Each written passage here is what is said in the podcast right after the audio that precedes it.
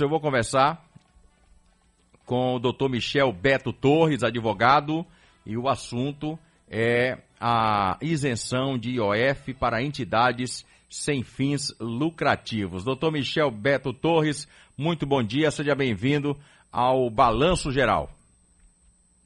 Bom dia, João. Bom dia, ouvintes do programa Balanço Geral da Rádio Sociedade. Bom dia, Varela, que certamente também está nos ouvindo, aproveitando para desejar sua imediata recuperação, Calil. Calil, inicialmente eu gostaria de agradecer a oportunidade de participar deste programa, líder em audiência em todo o estado da Bahia, para falar sobre questões jurídicas de interesse da população baiana, me colocando à sua disposição, amigo, para esclarecer o que for preciso, principalmente em relação a essa questão do IOF. Pronto. E é o Calil aqui que quer saber do senhor. Do que se trata o IOF, doutor? Pronto. Calil, o IOF, na verdade, é um imposto sobre operações financeiras, onde recentemente o Supremo Tribunal Federal reconheceu a imunidade tributária às entidades filantrópicas em relação ao pagamento a esse imposto. Esta, sem sombra de dúvida, é uma das grandes conquistas das organizações da sociedade civil que compõem o chamado terceiro setor. A partir desse precedente, Calil, milhares de instituições, fundações e associações sem fins lucrativos serão beneficiadas e não terão mais que pagar tais impostos, né? E pra, só para a gente ter uma noção do impacto dessa decisão, atualmente aqui na Bahia, nós temos em torno de 55 mil funda entre fundações, associações e instituições filantrópicas, né, que tratam aí de portadores de deficiência, crianças, adolescentes, idosos, dependentes químicos e que certamente trará benefícios significativos a toda a população da Bahia, em especial aqueles mais carentes, né, que necessitam realmente dos serviços prestados por elas. Agora, doutor, é... Pois não.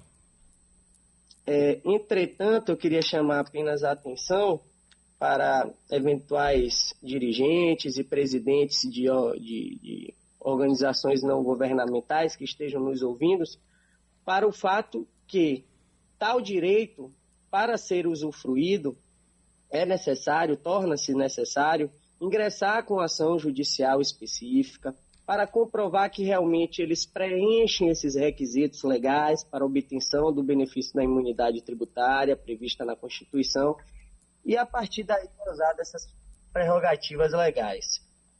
Certo. Agora, quem já pagou o IOF é, poderá solicitar a restituição, doutor?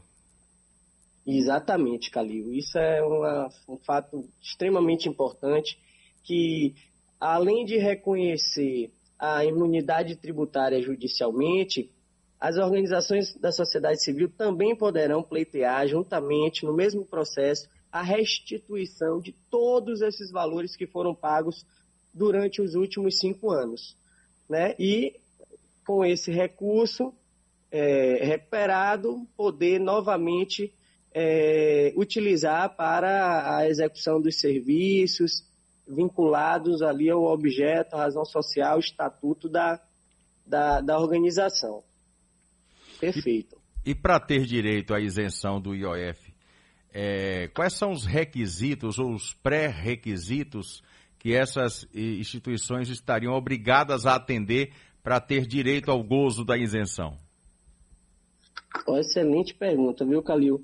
É, os requisitos basicamente são três para obtenção da imunidade tributária. Quais são? A primeira é não distribuir lucro de suas rendas entre seus dirigentes, associados, funcionários, aplicar integralmente no Brasil os seus recursos, não pode ter remessa para o exterior, por exemplo, e manter a escrituração de suas receitas e despesas em livros revestidos de forma de formalidades capazes de assegurar sua exatidão. O que é isso?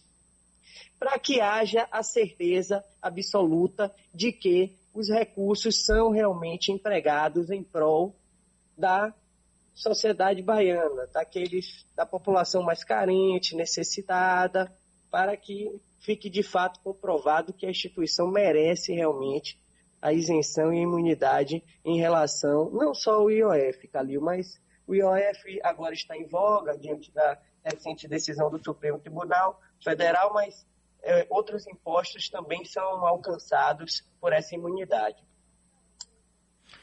Doutor, é, doutor Michel, por exemplo, é, é, é qual a empresa, por exemplo, qual a associação, o que que, como é que eu consigo caracterizar uma, uma associação é, sem fins lucrativos? É, as associações que compõem, na verdade, o chamado terceiro setor, né, Calil, são aqueles formados por organizações privadas, não governamentais, sem fins lucrativos, que prestam serviços públicos. Basicamente, são atividades desenvolvidas em favor da sociedade, sem visar a obtenção de lucro. Né? Um bom exemplo dessas organizações que compõem esse chamado terceiro setor, apenas a título de exemplo, é a Santa Casa de Misericórdia, as obras sociais Irmã Dulce, as associações de pais e amigos dos excepcionais à PAI, né, que todos eles têm como objetivo executar serviços de interesses exclusivamente públicos, auxiliando aí o Estado. Agora, existe, por exemplo, é, é, situações em que uma entidade ela isenta, ela perde a imunidade? Pode acontecer isso?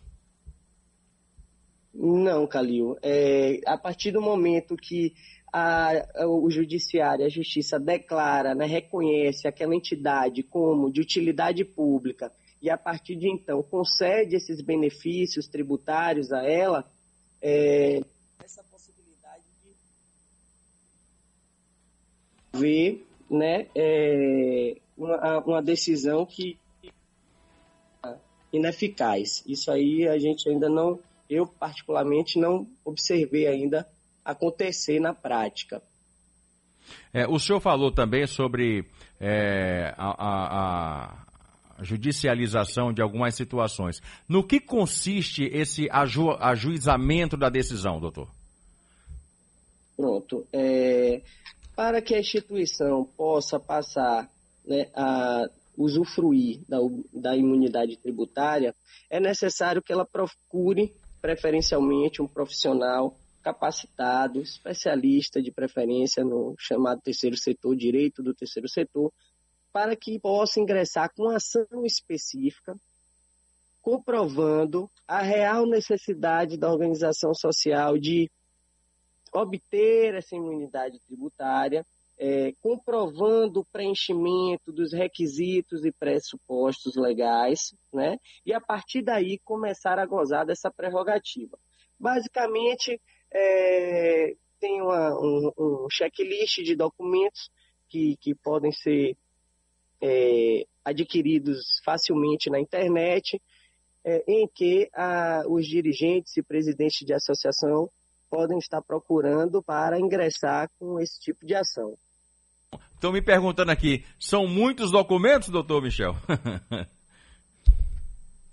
Calil, são são documentos, bastante documentos, entretanto, documentos de fácil acesso.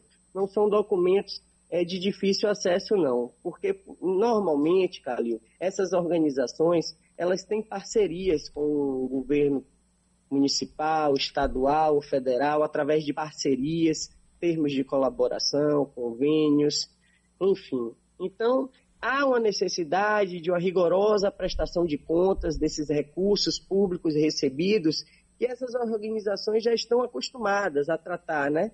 Com esse volume de documentação que é necessário não só para a prestação de contas do, do regular, é, utilização desses recursos, mas também para requerer essa imunidade tributária.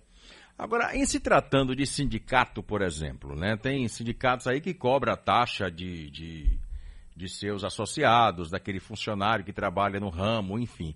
É, o sindicato que faz esse tipo de ação, que cobra essa taxa, ela, ela, é, ele pode também ser considerado é, uma associação sem fins lucrativos?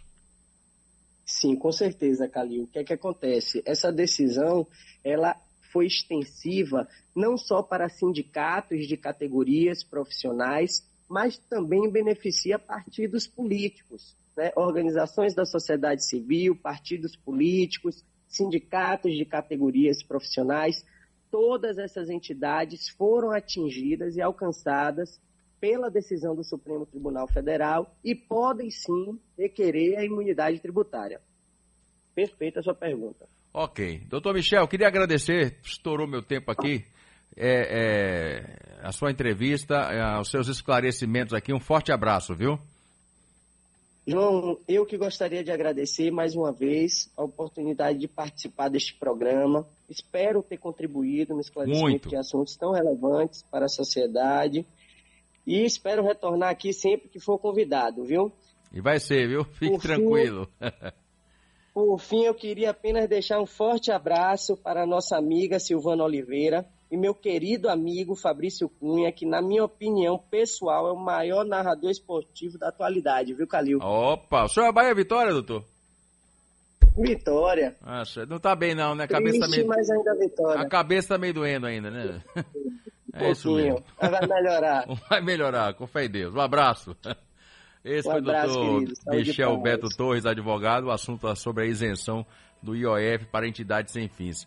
Eu estava até ouvindo quando ele falou, eu estava ouvindo quando ele dizia assim, né, aquela questão que, que muitos sindicatos estão, né, que apoiam uh, partidos políticos, enfim. Eu vejo muitos, muitos e muitos sindicatos defendendo ideologias, né? Eu entendo que o sindicato ele tem que trabalhar para o trabalhador e mais nada. Mas, enfim, é, é o Brasil.